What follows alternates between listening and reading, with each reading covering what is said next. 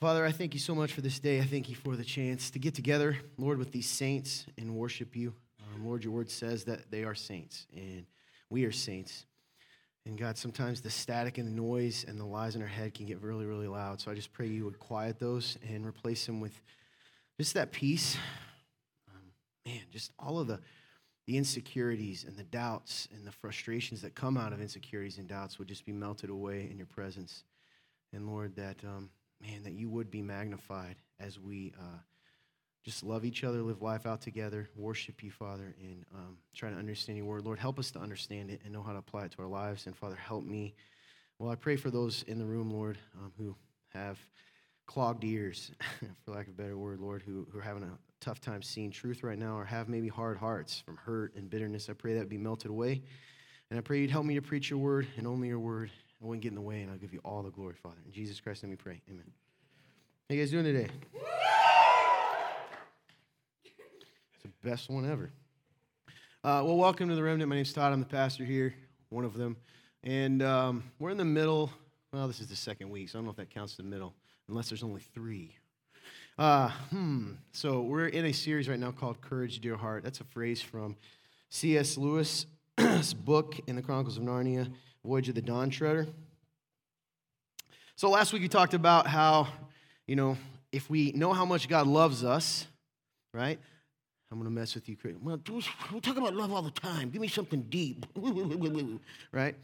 Well, that's the problem. We struggle to believe that stuff. And that's why, let me tell you how I know that. Because if you doubt it all, right, if you have moments when you, you struggle in self hatred or doubt and all those things, then you're struggling to understand God's love for you. Because if you truly believed He loved you fully and completely, you wouldn't feel that way, right? I know that's the case for me. So this week we're going to continue on in that. But this is the part of the message where I talk to you and you get to interact. The only time. I'm just kidding. yeah, right. Nobody, everybody's like, they don't know you guys. You just interact whenever you want, just not when I ask. have you guys, and I'm being serious here, okay? And I already know the answer, so don't say no. Have you ever had a movie give you goosebumps? Raise your hand. Okay, and those that aren't just are lying. You are literally lying in church. I just want to get that out in the open. Nate, I didn't know if you raised your hand. I'm just kidding.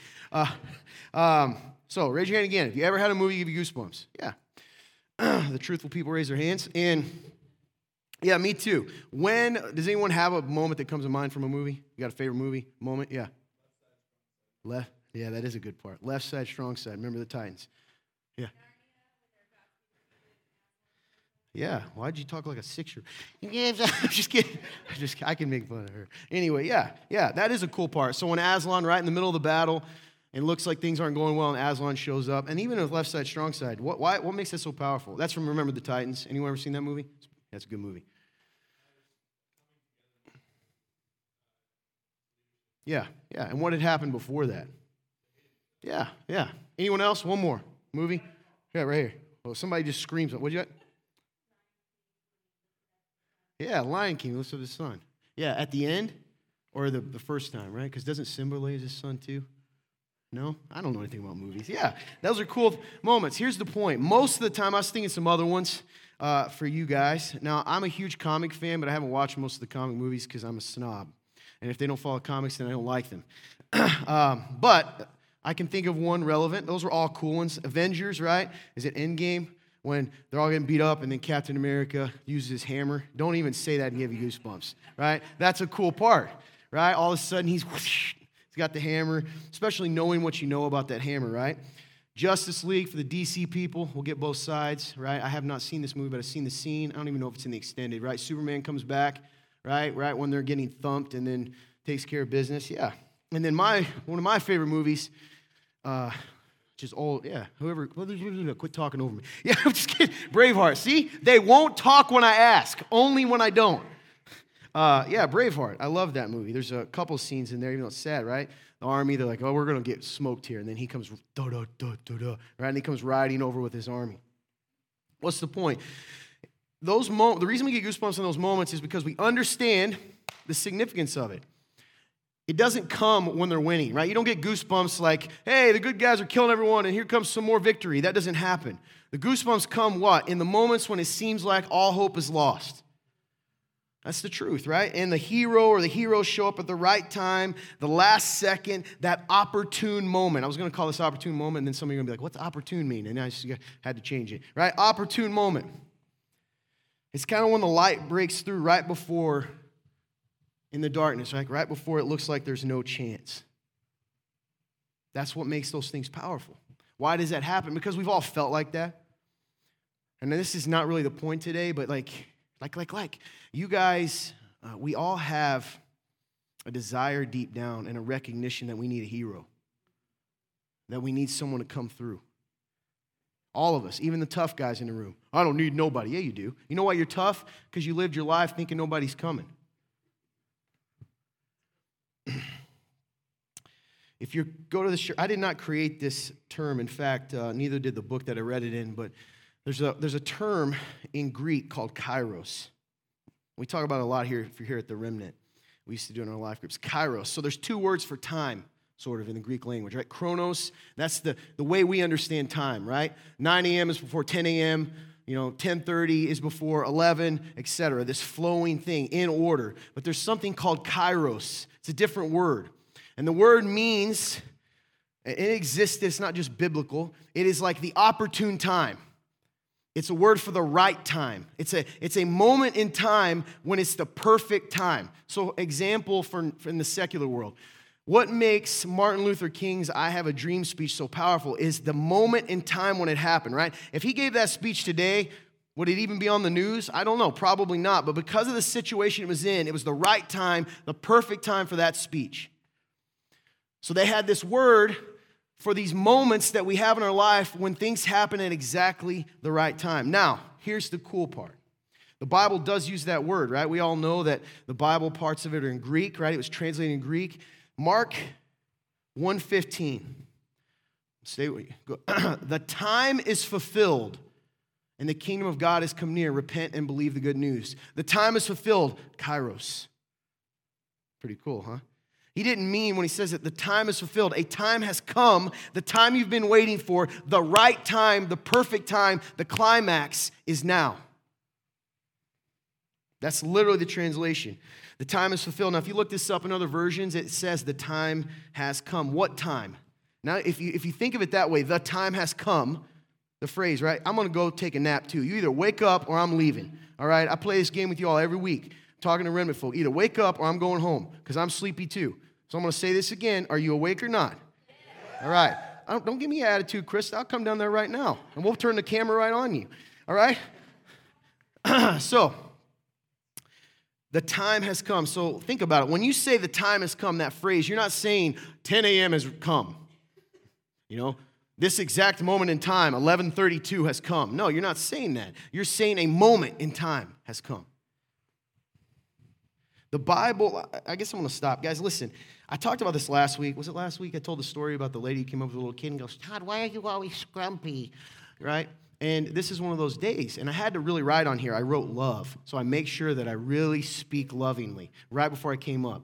Because I get really passionate because when I think about moments like this, I am so passionate because I'm a human and you're a human.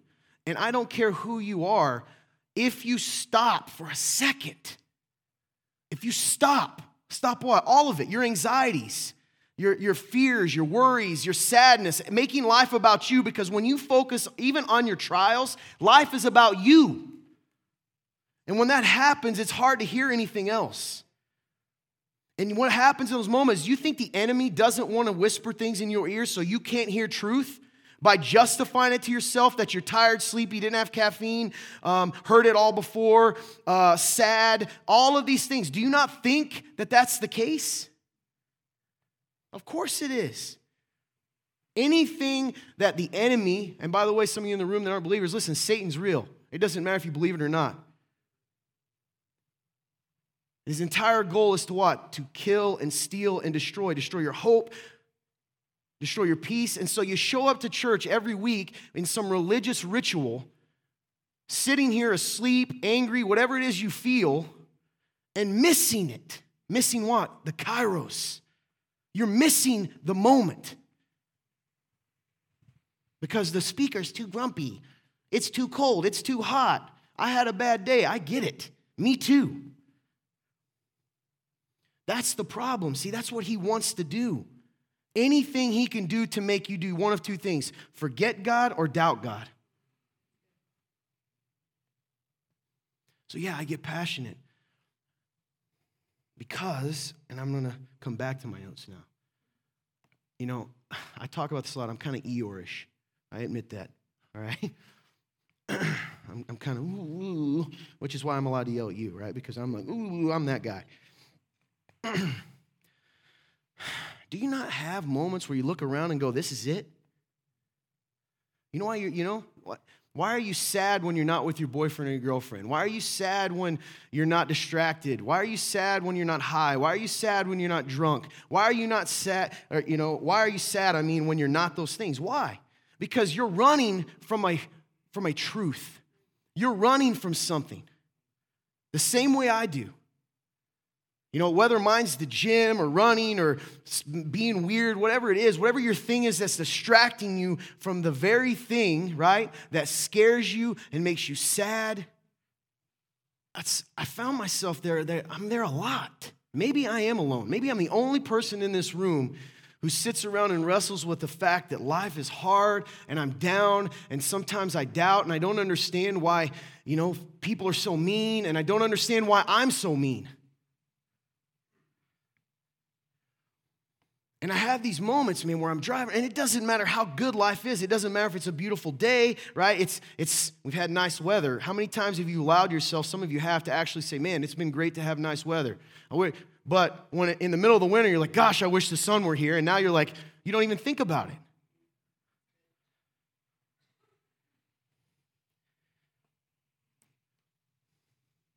The reason for me, and I guess I'll speak for me, because I, I, I'm, I'm, I'm going to quit trying to pretend you guys are pondering these things too, right?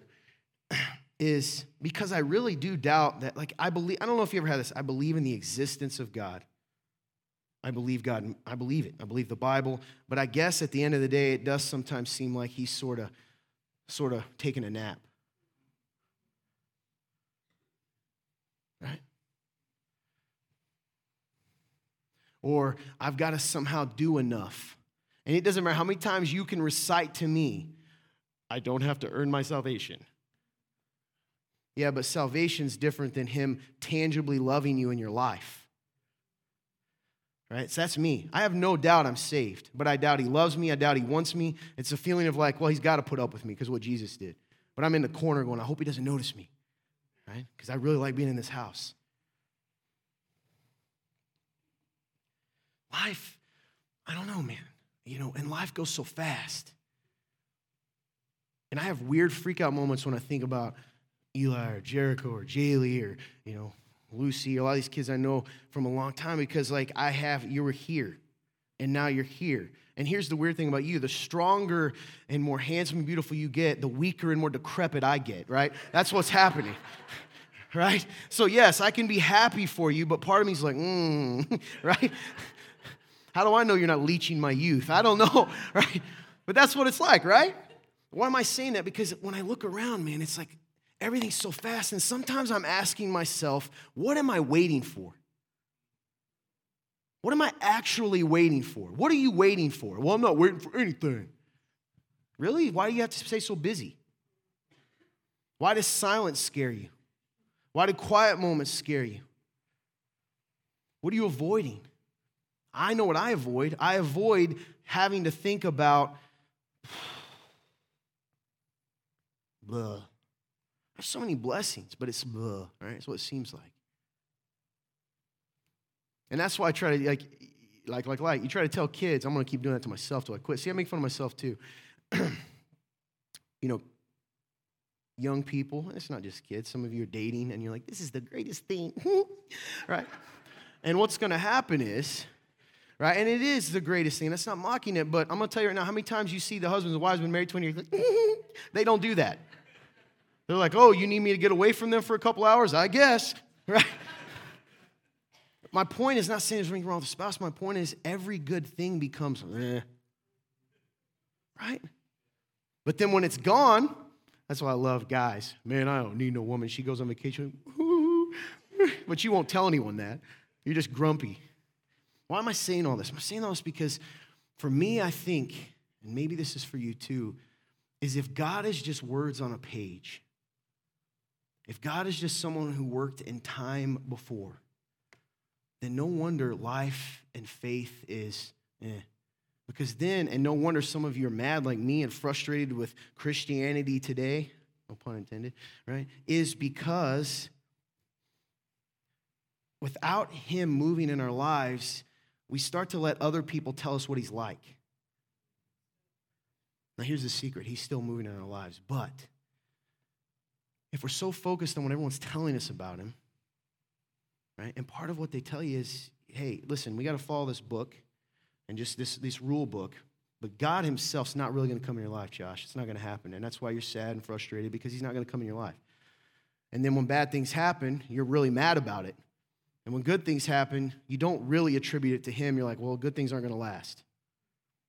What am, what's all my point to this? And, and if you don't know, if you've never been in this place, or, then this is all going to be like, what the, what's this dude talking about? But if you know in the room, you know. Kairos. That's what we're craving. We're craving the moments when God breaks into our reality. And He does. Why do I push so hard? I, this is not in my notes, but let's say some of you in this room, there's members, okay? And before I say this, and even though I say it, you're not going to believe it. I'm not talking about Josh. I'm not talking about you. Get off your high horse. You ain't the only person I think about. But I will, because there's multiple people. Let's say you're in the room and I'm like, hey, why aren't you serving? You're a member. Why aren't you in community? and you go home and go, that Todd's a tyrant. No, I'm not. I'm saying by not doing what God's doing, by not putting yourself in positions where you're uncomfortable and nervous and anxious, you know, that you might be, right? Or that you're tired or whatever it else is, you're missing the kairos moments in which God moves through those things because God shows up and moves when we obey.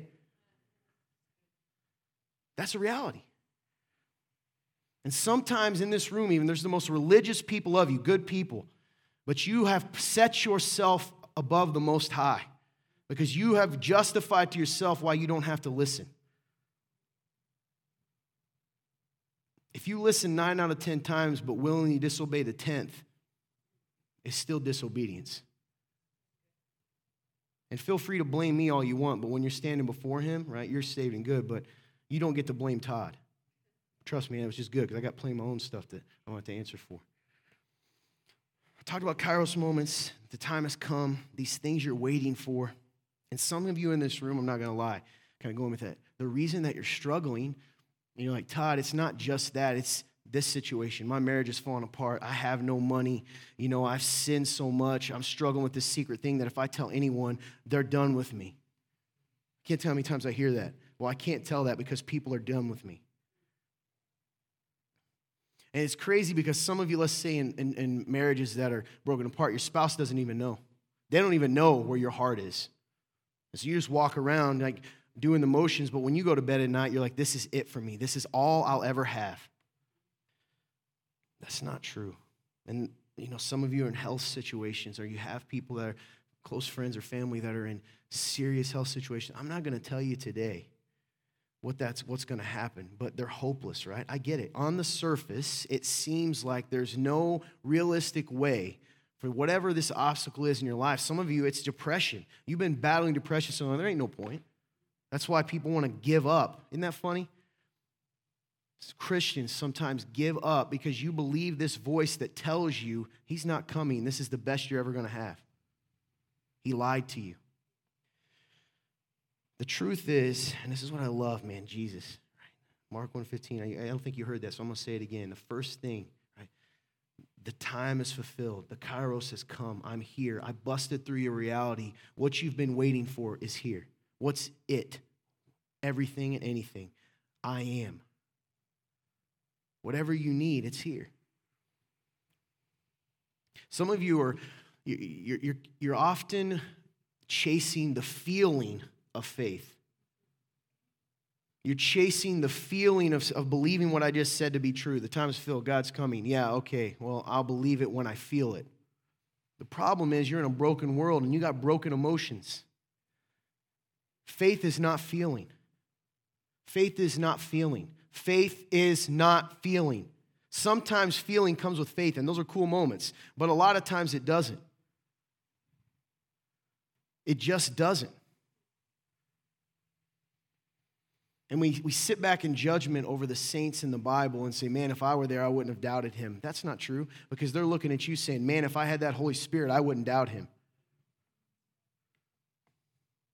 Moses and the prophets long to see the day that you see. That's what Jesus said. The point is this your hopelessness, your brokenness. I'm not going to sit here and promise you anything, but we're going to talk today about these kairos moments and how the Bible's filled with them. And the interesting thing about Kairos moments, they're not just God breaking through. Remember, we, let's go back to the movie. In order for the goosebumps to come, it has to come when there's no other way. At the moment when it seems like there is no hope, will you believe then? I say this all the time. I've struck with this for years Judas or Peter? You know, Judas said, I, I betrayed him. There is no hope, so I'll take it upon myself. And some of you go, I'm not Judas, I didn't kill myself. Really? But you live in bitterness and anger and sadness and brokenness because there's no hope. So I'm going to spill out onto other people the way I feel. The Bible, in order for Kairos moments to happen, the situation is going to look pretty rough. The perfect time, the opportune time, the climax of the story has to come, right? Can you imagine? Let's use the Chronicles of Narnia if you haven't seen it. There's a big battle, good and evil, right? And good just just decimated. And then it's after the battle, and then Aslan comes up and roars, and you'd be like, dude, what are you doing here? Like this, like kind of attention seeking right now. We're already done, right? this this thing's over. No, it's powerful because of what was happening in the moment. Some of you We'll come back to that. So listen, the Bible's filled with, with these kairos moments, the moments when God comes crashing into our reality at the exact right time. And the opportune moment at the climax of the story when, when there is literally one second too early, one second too late, and you'd miss it. He comes at the perfect right time. That's what kairos moments are. And it's funny because a lot of the remnant folks, see, they kind of sit in judgment over you, like, I've heard Todd, so oh, I know this. No, they already forget this. See, the problem is, I've said this before remnant people, familiarity breeds contempt. You think you know everything because you've heard things. That's why when new people come, right, the first time, they're like, yeah, a lot of times this is awesome. And then they hear me again, they leave. But you guys, you take it for granted because you think you know everything already. And then you get to judge all those other Christians. Man, we're not like those, those Christians.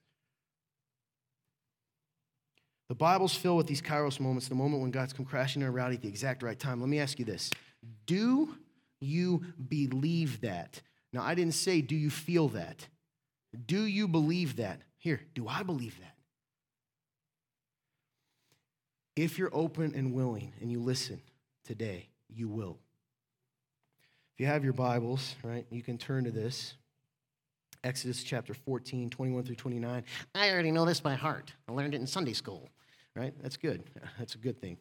Exodus 14, 21, 29. Listen, situation is the Israelites had been, this is old and new, God's always the same. Israelites had been slaves in Egypt for over 400 years. I'm going to say that again. Slaves for over 400 years. You guys can't wait five minutes sometimes. Me too.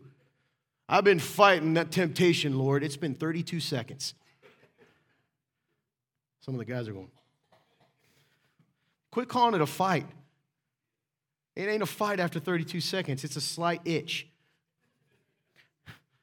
Right? you know what I'm talking about. They probably, I don't even need to say probably, they doubted God's goodness. They had moments of that. You know how I know that? You're like, Am I wouldn't? Yes, you would. Because again, it's been two days since your last miracle, and you're going, He ain't coming. They would have doubted. In fact, scripture tells us they did doubt, and they'd probably given up hope of ever being free, ever having their own nation again. And yet, over the years, one of their own, and this is so like God, a traitor, someone who had been raised with the enemy. And everybody's like, man, I would have trusted Moses. No, you wouldn't. He's coming to you wearing a you know Egyptian headdress. Hello, my people. Right? I just saw you with Pharaoh yesterday, bro. Get out of here, right? Follow me, my people. We wouldn't do that. So this, this enemy, this traitor, right, had went to, he comes and God tells this man, by the way, a murderer, and he had told him to go to Pharaoh and, set his, and tell him to set his people free. Now, again, I would have listened immediately if there's a burning bush. No, you wouldn't, because you, you don't listen when your life was transformed. That truly is the biggest miracle for me if I think about it. I'm a different human being. So he went to the Pharaoh, demanded to set the Israelites free. Pharaoh refused. You guys know the story. So God, they had even still seen God move. He made miracles happen, and the miracles were scary, right? He hit the place with plagues to prove he was God. By the way, cool thing, each one of the plagues was him trumping one of their gods, right? Oh, that's your God? That's your frog God? right? Oh, this is the Nile, right? You think this? I'm gonna turn, I'm gonna change it. He was flexing for all you young folk. All right? Jericho, why are you shaking your head? That was cool, man. I'm hip, man. You know that, dude. Anyway, I've reached the place where he's like, oh, man, Todd. I thought I was cool three years ago. Um, that's what I tell myself. He sent plagues. And so eventually, Pharaoh, like most people, when things got bad enough, he goes, fine, fine, just get out of here. Once he le- they left, the people Israelites start leaving. Pharaoh and the plagues start, stop. Hmm. What does this sound like, by the way? This is, this is a bonus for you. Lord, I'm so faithful when life's tough. As soon as it gets good, you're like, all right, I can get back to life. I can get back to doing what I want to do. Because he's really just a floaty when I'm drowning. Not faith. Anyway, Pharaoh all of a sudden does what we do, and he goes, You know what, man? That was probably a fluke. It probably just rained frogs for no reason. And the firstborn people just probably caught a cold or something. This is probably completely a coincidence. So he changes his mind. He sends his soldier. He goes, Go kill those people. They made a fool of me. So they come. They hear they're here, and an army of Egyptian warriors were pursuing the Israelites, and here they were trapped. They're like, ah, we're free, and they come to a sea. This isn't a pond. It's not a. It's not a puddle. It's a raging. It's a sea and you all go, I know what happens next. Let yourself believe it's real. Are we going to swim across? I'm going to be honest with you guys. I can't swim across a pool without getting tired, right? They're not going to make it to the other side. You got old, young, children, right? All of the people. You don't think in that moment they doubted? Moses, this is worse. In fact, it says they did. Let's just go back. Like, this is worse. It was better to be alive and be a slave than what's going to happen now, but it was too late, wasn't it? Moses, or the Pharaoh's not going to change his mind. He's not going to change his mind now. I don't want this anymore, God, because it's not going the way I thought. They had no way to cross the sea, and they certainly couldn't have done it. Oh, why didn't they make a boat? Because they didn't have time. Now, in this moment, they doubted Moses' leadership, and listen to me, they doubted God. It didn't matter how many times he showed up, they doubted him now. And as they stood, stood stuck between the proverbial rock and a hard place, they felt what little hope they had fade away in the impossibility of what was happening, of what stood before them. Where had God gone? And why did he let this happen? Hey, why did God let this happen? Why did God let this happen? It's easy for us to go, He did it to show who He is to us. But when you're standing there with an army coming at you and nowhere to go, that's not cute hey, all the bad things in your life are happening for someone in the future to be encouraged. Does that make you feel better? No, of course not. They had lost hope, they saw no way out. But God. Starting in verse 21. Now, if you believe this happened, it wasn't just a story. This is history, not make believe.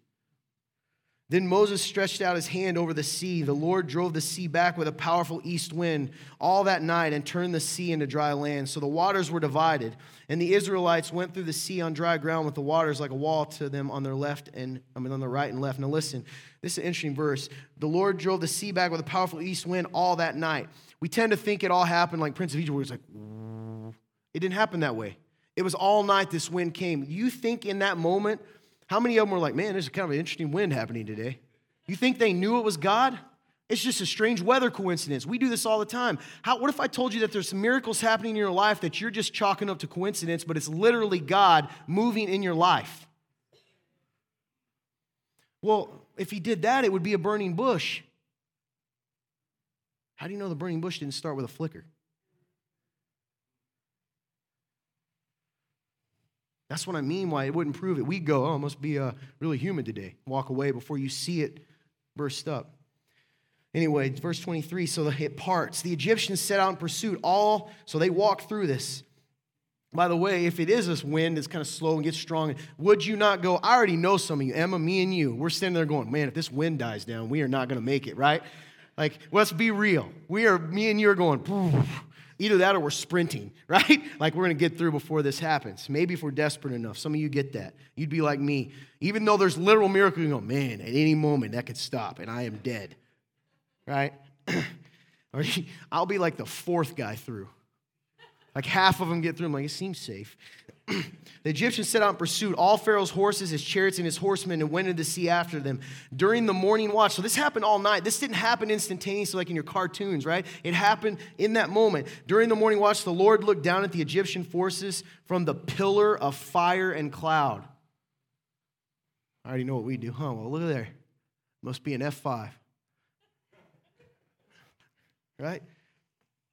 That's what we do. We Guys, you're, going, you're, you're very rarely going to immediately attribute it to God. You're going to think it's some coincidence. That's why they have science. Let me tell you something, Jacob. You're not going to believe this. You're going to mock me just like Tim did. Let me tell you what science is it's just magic. Someone's like, Todd, you sorceress. No, I'm just saying, right? What they knew as science, right? It's just a way to explain the way this world works, right? The miraculous. Think about it. All right. During the morning watch, the Lord looked down at the Egyptian forces from the pillar of fire and cloud and threw the Egyptian forces into confusion. He caused their chariot wheels to swerve and made them drive with difficulty. Let's get away from Israel, the Egyptians said, because the Lord is fighting for them against Egypt. Then the Lord said to Moses, Stretch out your hand and over the sea so that the water may come back on the Egyptians, on their chariots and horsemen. Hmm. Who should I pick on? Hmm. I don't know. Hmm, no one. I can't say people's names because people get mad. So Sierra, I'll just use that, right? She was too happy. What if, now when you hear that the Lord told him to, I bet, Sierra, you're going, you think this, Moses, please stretch your hand out, right? And everybody heard it. What if it was that small, still voice in his head? Get you, John? Right? You think it was just, oh, God still speaks to you. So Moses stretched out his hand over the sea, and at daybreak, the sea returned to its normal depth. Nice way to say it went. While the Egyptians were trying to escape from it, the Lord threw them into the sea. The water came back down and covered the chariots and horsemen, plus the entire army of Pharaoh that had gone into the sea after them. Not even one of them survived. But the Israelites had walked through the sea on dry land, with the waters like a wall to them on their right and their left. That day the Lord saved Israel from the power of the Egyptians, and Israel saw the Egyptians dead on the seashore. When Israel saw the great power that the Lord used against the Egyptians, the people feared the Lord and believed in him and in his servant Moses. Fear is not just like, whoa, it's whoa. Listen, there was no way out, no hope in any kind of human sense, no realistic way out. It was dark, but it was not hopeless. I'm going to say that again, and some of you, I'm going to say that to you. Your life right now is dark, but it is not hopeless. At the exact right moment, no second earlier, no second later, Kairos. God showed up. God showed up. That's Old Testament. Well, clearly that doesn't happen in the New Testament. A couple things to think about. Listen, sometimes God has to let life get that way. And this is this is hard because if you're like me, some of you. I'm gonna, I'm gonna assume some of you are like I use myself as like worst case scenario. Okay, that's why I say that. So a lot of times I might say, well, God, I'm just gonna give you my argument used to be. If there was an easier way and a harder way, and you chose the harder way, that's mean. Makes sense, right? If I knew that God could make me not go through it and get to the same place, but see, that's the big but. Remember what we said at the beginning of this? The people had already started, already again started to doubt God, to doubt Moses, to doubt that God had moved in their life. The Egyptians had already forgotten what happened with the miracles. They had already began to doubt God, everyone. If God showed up early, right, and they just showed up not at the right time, then it would have just been the same. It would have been the same over and over and over again. Sometimes life has to get that way to remind us that God is still here. Because we have a natural tendency, I made a joke about it. Look at the world. When the miraculous happens, do you think the world calls it miraculous? Go look at the news. I see miraculous things. They don't call it miraculous. We've been brainwashed. That's why they have all these terms for these crazy things. I'm serious. I've said this a million times, and everyone's just like, nope, Todd, that's very simple. You know, it's this term. Who told you? Dan Rather. if you don't know who that is, that's the only guy I can think of.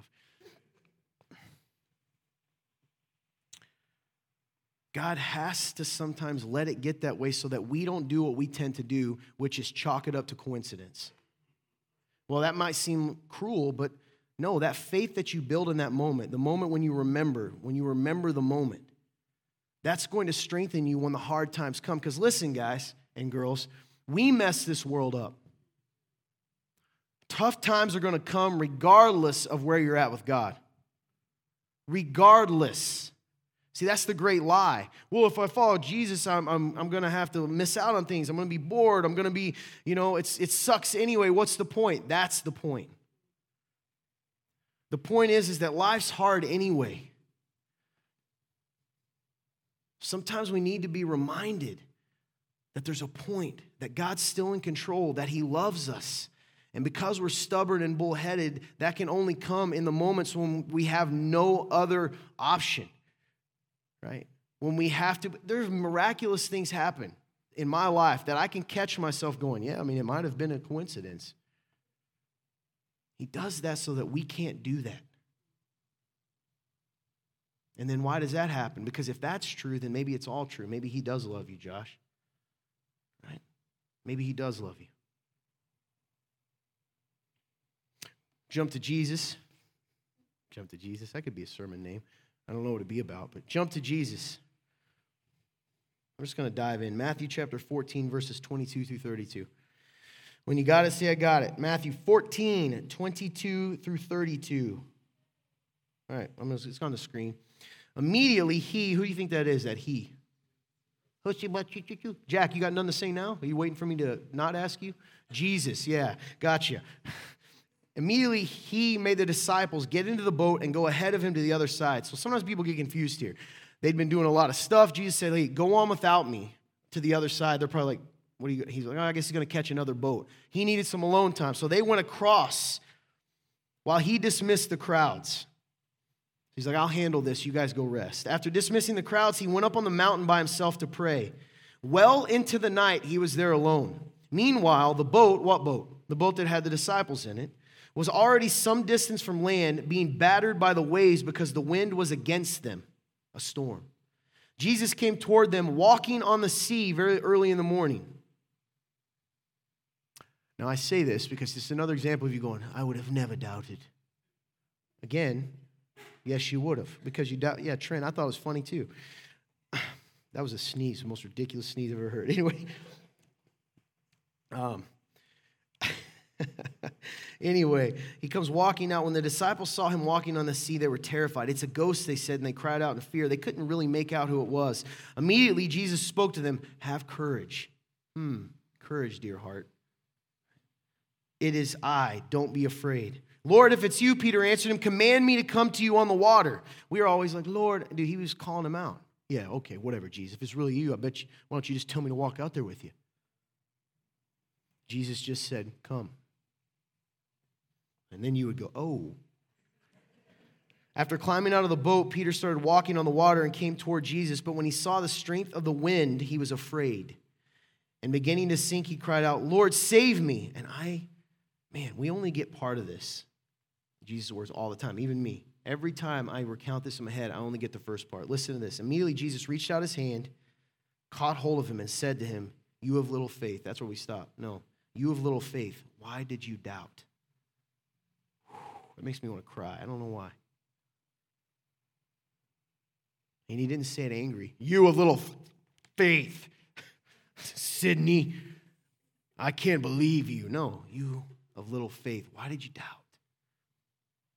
When they got into the boat, the wind ceased. Why would he say that? Why did you doubt? Because he's saying this, right? Hey, remember what I've done. Remember what I told you. Remember what I promised you. Remember what I said. Remember what I did on the mountain. Remember what I did to the lame person. Remember when that demon came at us and you were scared. What did I tell you? I will always be there. Why'd you doubt me? So I'm going to say this to you. Why are you guys doubting him? Why are some of you doubting him? Is it really because of him or because somebody who said they speak for him? Is it him that you're really mad at? Or is it that Pharisee that says he's like this? Is it him that hurts you? You have little faith. Why did you doubt? It's an interesting story, right? Jesus is fully God, fully man. We see that in this story. The fully man part's like, I'm tired. Go ahead. All right, I'm gonna get. I'm gonna dismiss this, and I'm gonna go pray by myself. I need some alone time. Some of you are already like, I like me time. Yeah, right. You're gonna go off, and he does that. Now, listen, here's the God part. Did he know there were to be storms? Yeah. Right? This is where it's cool, the human. Like he knew the human part's like, I need some time. The God part's like, oof, I know what's to happen. But he wasn't worried. Jesus wasn't worried. So he sends them over, and they probably are like, I guess, going to catch another boat. And then the storms are getting crazy, and they're going, What I would do. What a terrible time for him not to be here. What a terrible time for him not to be here because if he was here, we'd be okay. We might die here today. Why would he send us here? Jesus could have gotten the boat with them. Could have gone, and he did other times, right? Be still and everything's still. He could have done that again, be still. And they're like, oh, cool. No, he didn't. There's a lot of lessons here, man. Hey, sleepies, wake up. I'm that guy, dude. If you come to church and fall asleep, I'm going to call you out every time because why are you coming here? I'm just, I'm just being real with you. Kids, feel free. I'm just kidding. So many things here. The storm was scary. That was scary enough. Now he says, walk. And as long, and you all know it, I'm not going to sit here and give you it again because you all know everything, right? Keep your eyes on Jesus. And I do that and it's okay, but we don't. And they started seeing all the storms and seeing the scary stuff. And just, I would do that too. And so do you. How do I know? Because you're doing it now. Whatever circumstance you're paying attention to. And in that moment, you begin to sink because they are scary and the waves are big. And at the exact right moment, Jesus grabs him and says, I told you. Why'd you doubt me?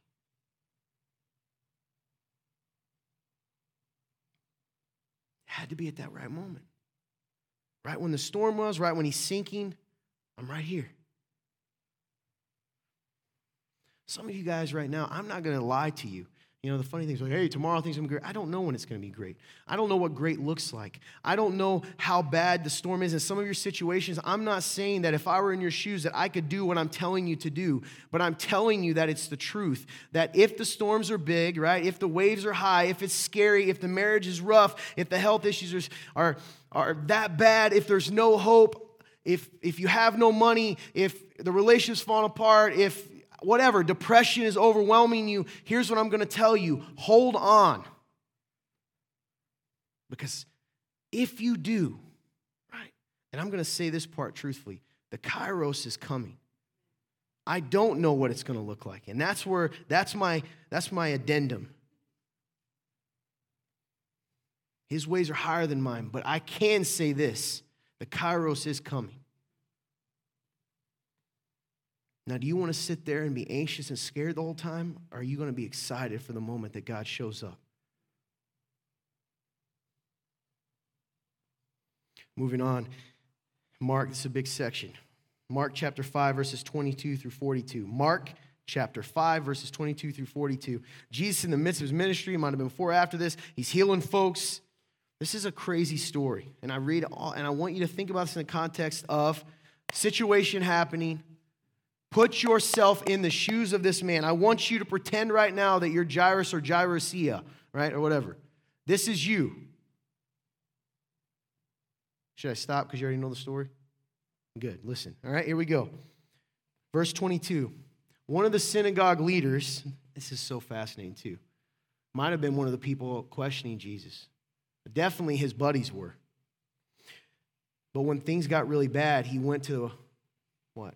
His last hope. Maybe this guy is what he says he is. One of the synagogue leaders named Jairus came, and when he saw Jesus, he fell at his feet and begged him earnestly, My little daughter is dying.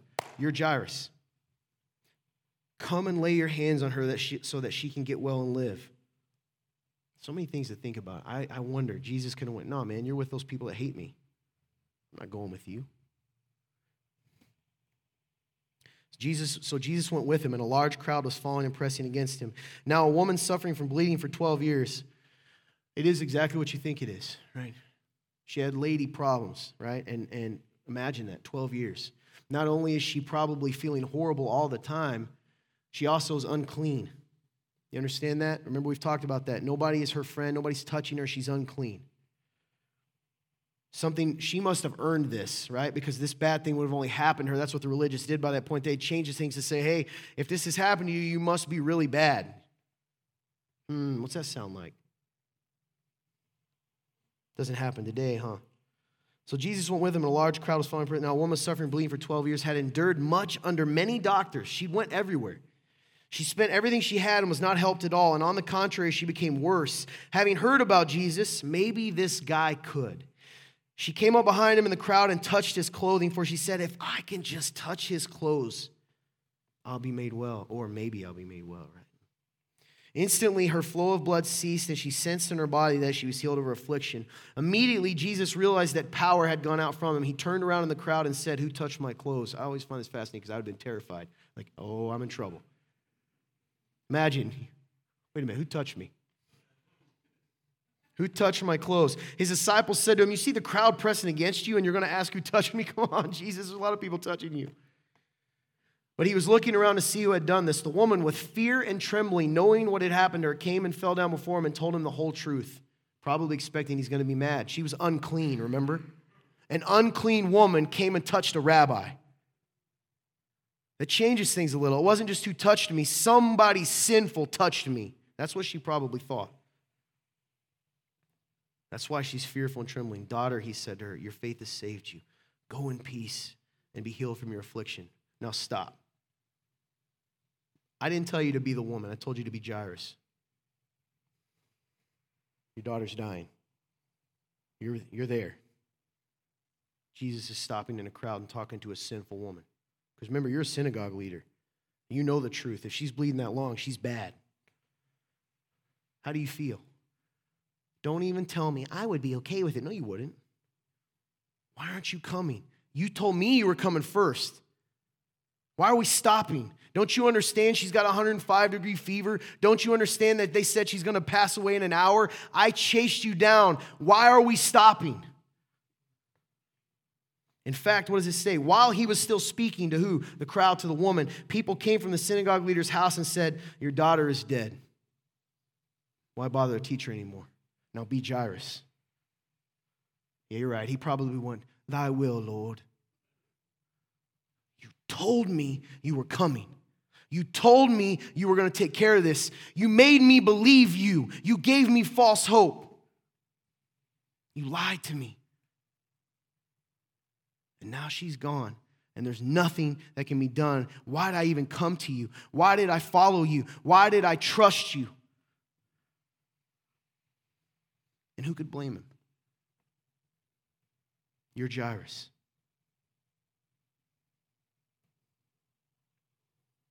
When Jesus overheard what was said, he told the synagogue leader, Imagine being told this. Don't be afraid, only believe. Believe what? She's already dead. What do you want me to believe? That things are going to get better? You want me to believe that things are going to be better, God? You want me to believe that I should just deal with what's going on right now, that my marriage is falling apart, that I have no fi- finance, and my health's falling apart? Uh, you just want me to trust that? I did what you told me to do. I went to church. I listened to them. I followed the rules. Now look at me. He did not let anyone accompany him except Peter, James, and John, James's brother. They came to the leader's house, and he saw a commotion, people weeping and wailing loudly. You think the you think Jairus was weeping too? Yeah. He went in and said to them, "Why are you making a commotion and weeping? The child's not dead but asleep." And we're like, "Aw, imagine that. He, you're Jairus. Your, your daughter's not dead. What is this? A joke?" Is this a joke? It's not funny, Jesus. They laughed at him, but he put them all outside. He took the child's father, mother, and those who were with him. It's beautiful. Took the father and mother and those who were with him and entered the place where the child was. What? The corpse. Then he took the child by the hand and said, Talitha koum, which is translated, Little girl, I say to you, get up. Immediately the girl got up and began to walk. She was 12 years old. At this, they were utterly astonished.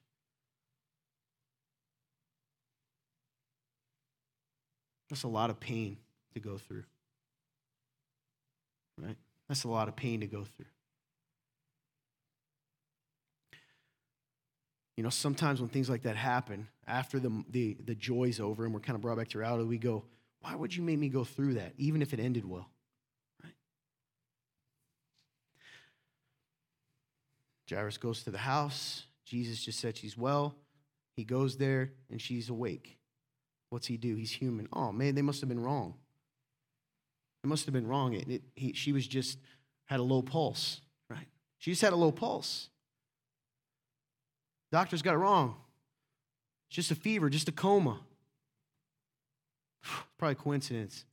I shouldn't have even went to Jesus. It would have taken care of itself. No, it had to happen.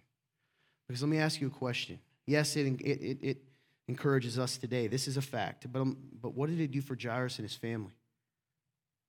It's one thing to say, right, that someone sick got better. It's another thing to witness with your own eyes someone raised from the dead. Do you believe their faith was stronger? Do you believe they may have believed he was who he said he was? And if they believed who he said he was, and the next trial came in life, the next dark moment, because just because this miracle happened, did that mean Jairus' life was easy for the rest of time? No. We live in a sinful, broken world. So the next time came, just maybe he said, In the moment when I didn't think there was any other way, the Messiah came through. So he's going to come through again. Kairos, the exact moment, the perfect moment the moment when all hope is lost, the moment when it had to happen that way. That's what we are. You, you know, God, we're kids. That's all we are. We're kids. And we, we have short memories and we're, you know, we're spiteful and we're, we're spoiled and we just sometimes if he gives us what we want right when we want it we're still going to doubt him and it's not going to help us later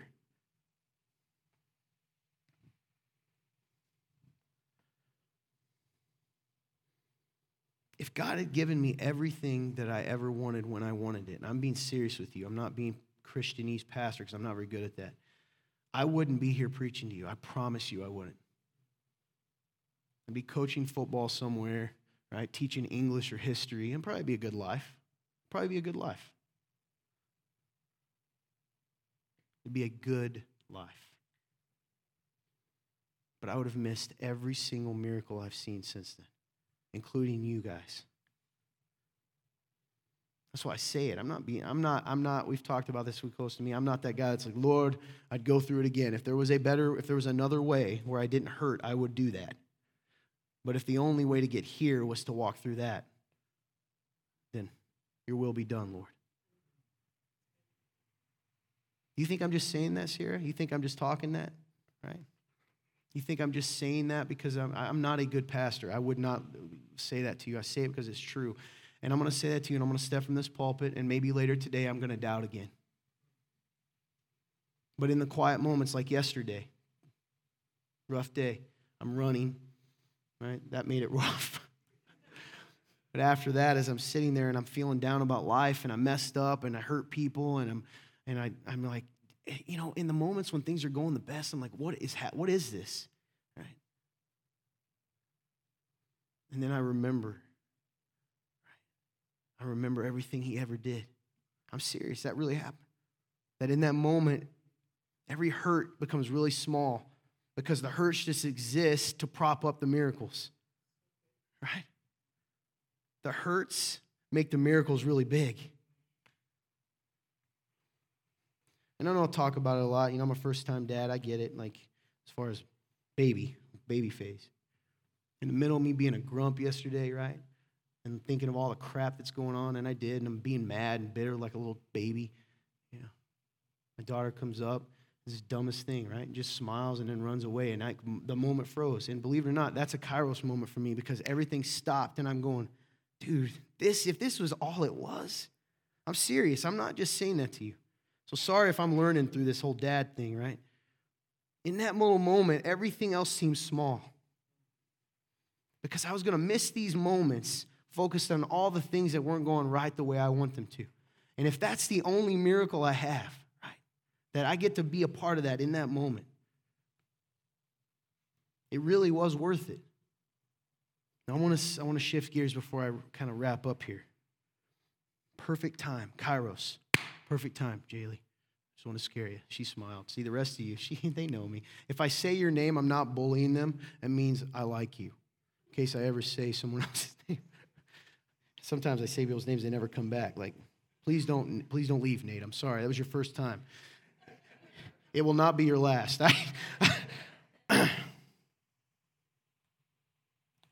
you know what we do sometimes? You know what else can, can rob us of the hope that we have in God that He's going to come through in those moments?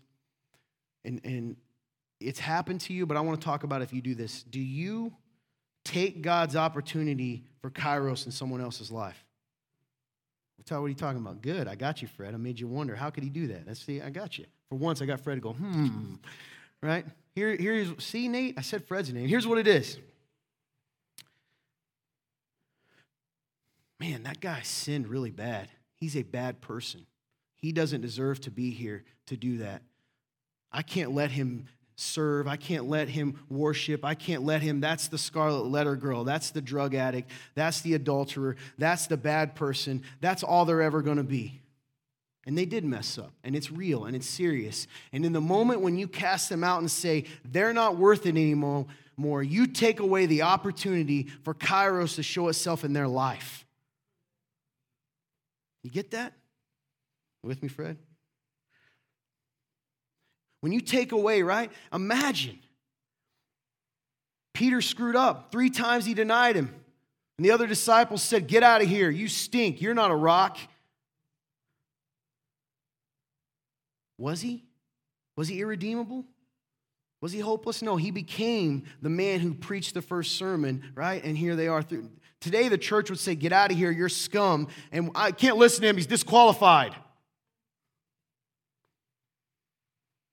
How often do you take away the opportunity for a miracle to show itself in the redemption of someone's life because of the way you view them? You say they're worthless, they're hopeless, there is no, they're too dark for good to come out of this. And even if you don't say it, well, they're good, but you sit on the other side of the room. What's your irredeemable thing that God can't show up in anymore? Who's the person that God's done with? Do you try to say it's too late? What's your bad thing? They're too unredeemable, right? They're too irredeemable.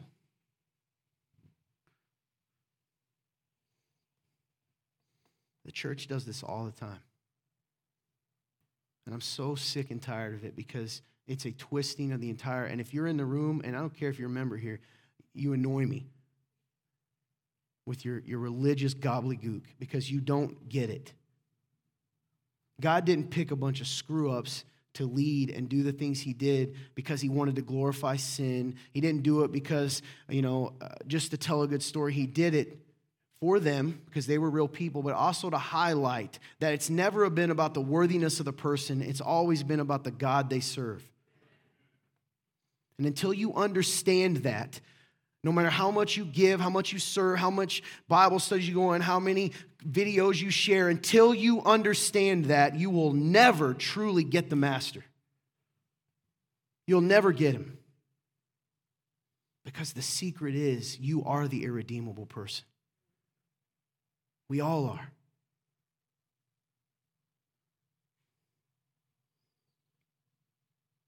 He kairos into your life, right? In the depths of your sin, the Bible says. In the moment when you had no hope, when you weren't looking for him, he was looking for you. And he reaches in the muck of your life and he pulled you out. And somewhere along the line, you forgot you came from the muck too. You believe you were a saint your whole life. You should be proud you're a saint. But don't you dare tell someone else they're too dirty to be redeemed. And how dare all of you and all of us continue to prop up leaders that do that? Because that's what everyone's doing. Because that's what it is to be nice. So it's nice to not say anything to them so they can cast stones at the adulteress. We want to be nice.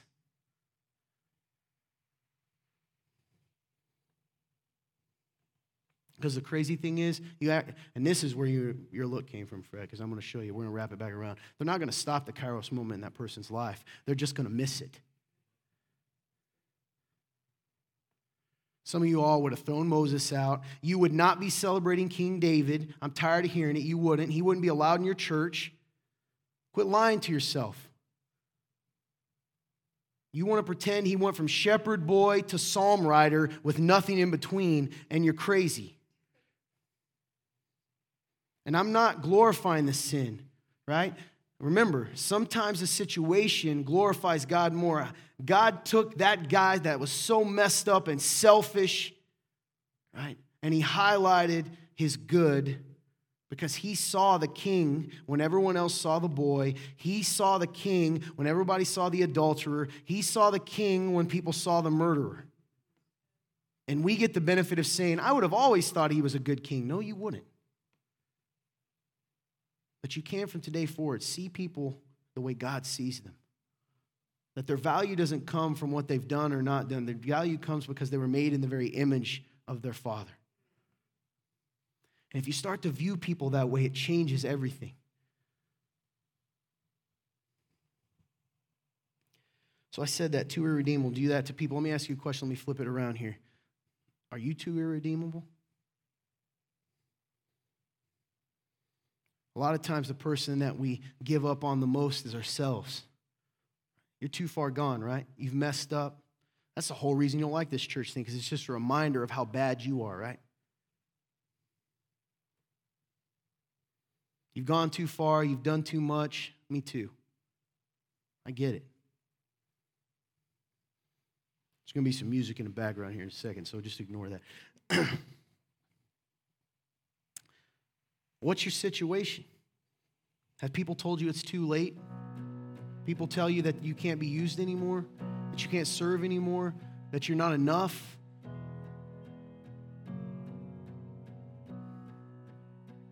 What's your situation? Maybe it's not that. Maybe you're Todd, I'm not there right now, but my situation's dark, and honestly, I'm just trying to avoid thinking about it. Listen, the truth is, so much of our lack of hope comes from the belief that we're alone. Where are you, God? Right?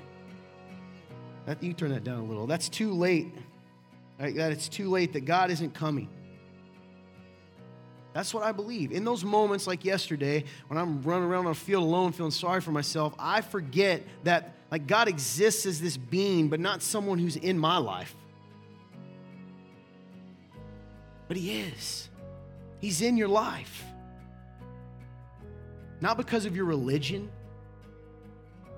because of your relationship in Him and His relationship with you, not because you don't let go of Him, but because He said, I'll never let go of you. So even the moments in your life when you mess up and you let go, and you're like, well, it's it, I've already, I've let go, He never lets go of you.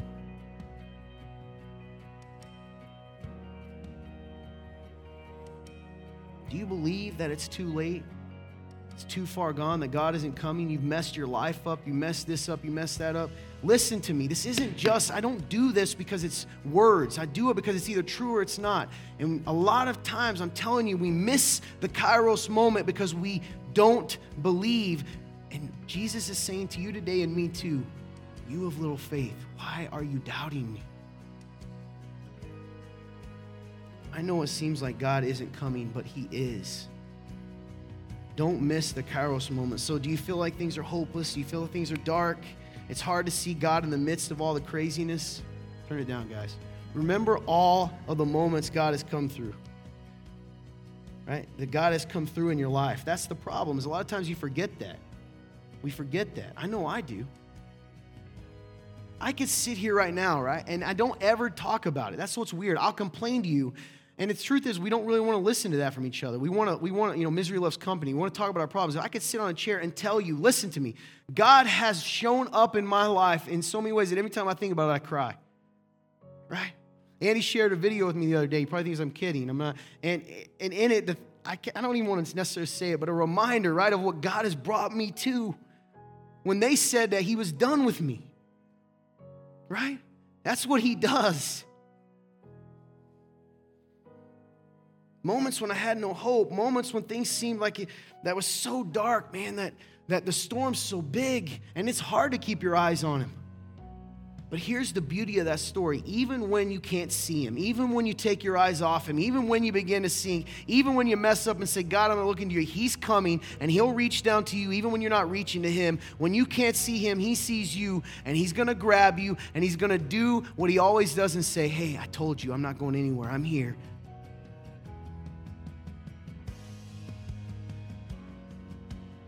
Remember all the moments God's come through, not in your life, but the life of others. Pray and trust and wait for the kairos. Listen, the best advice I can give you, I don't know what it's going to look like. I don't. But wait for the kairos. Or you can keep running around being angry.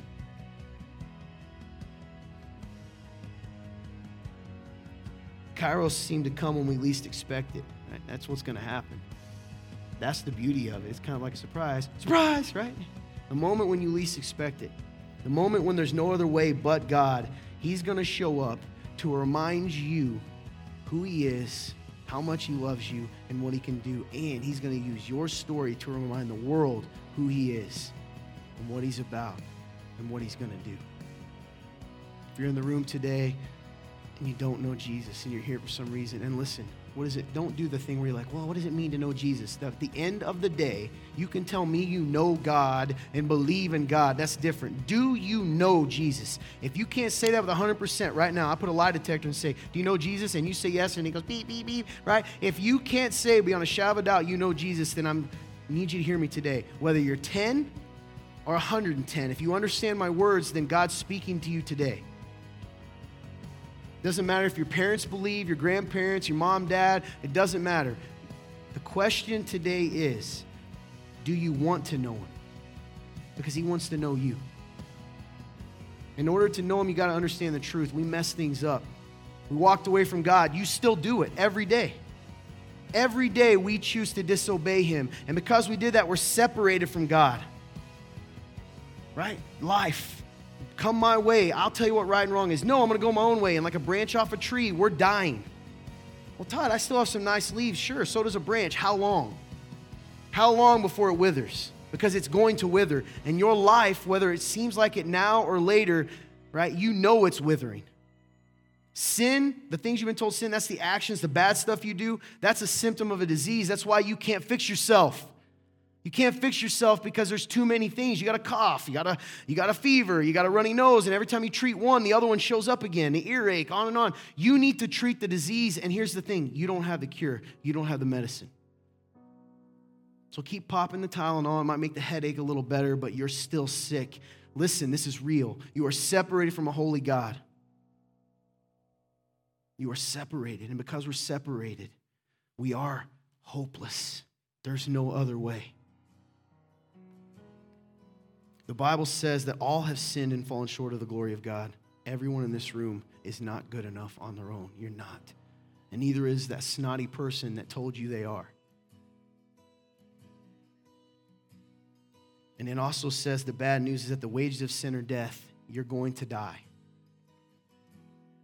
You're going to die. That's a fact.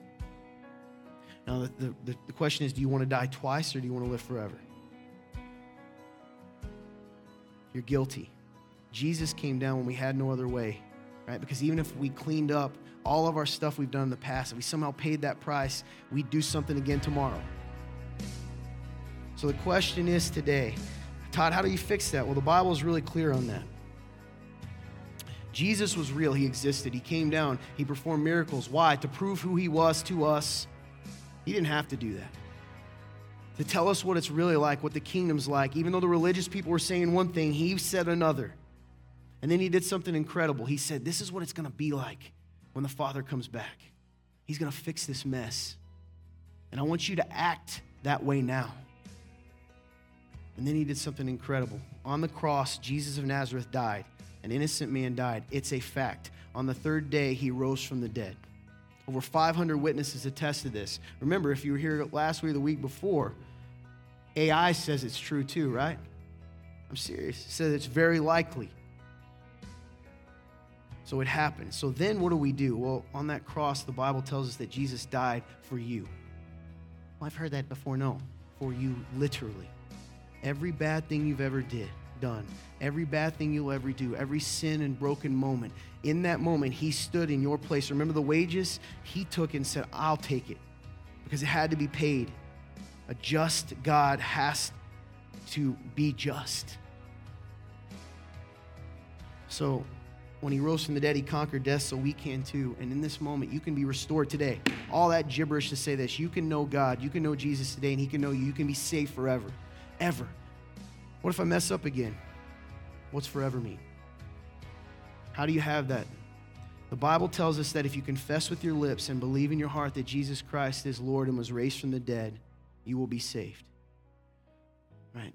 If you repent of your sins, if you confess with your lips, believe in your heart, and repent of your sins, you will be saved. What does repent mean? All it means is, it doesn't mean be perfect. It means I'm going to turn away from my way. I'm going to say, God, I need you. I'm sorry. I know I do wrong, and I'm going to do everything I can to stop, but I need you to make up the difference. You have to say it. I know it sounds crazy. I was in the crowd too. You're going to get an opportunity today to know Jesus. Now, I say this every week, and here's the thing some of you in the room don't know him, and you think maybe next week, maybe tomorrow, but that's not promised. Every person that gets in a car crash, every person that gets hit by lightning, you think they walk out and go, Today I'm to get in a, a deadly car crash. They don't, and I'm not trying to scare you, I'm telling you reality. You're given this kairos moment right now to respond to God. This is a kairos moment. This is the right exact moment. Now, not tomorrow, not next week, not next Thursday. Right now is your moment. What will you do with it? There's going to be people up here willing to pray with you. You don't need them, they're not magical, but here's the truth you need to say it. And I didn't know how to say it, and I bet you don't either. Come up with them. I trust them. I don't trust anyone. I trust these people. You can pray with them. Nobody's paying attention to you. They're going to see me. Who cares? It's your eternity. And if you're in the room and you're in the midst of the moment when you need God to show up, you're hurt, you're broken, it seems hopeless, right? And you've forgotten Him, take this time to remember. Ask Him to show up in your life. He wants to. Ask Him. Whatever you do, don't leave the same as you came in, because if you do, you're choosing to. Make it count.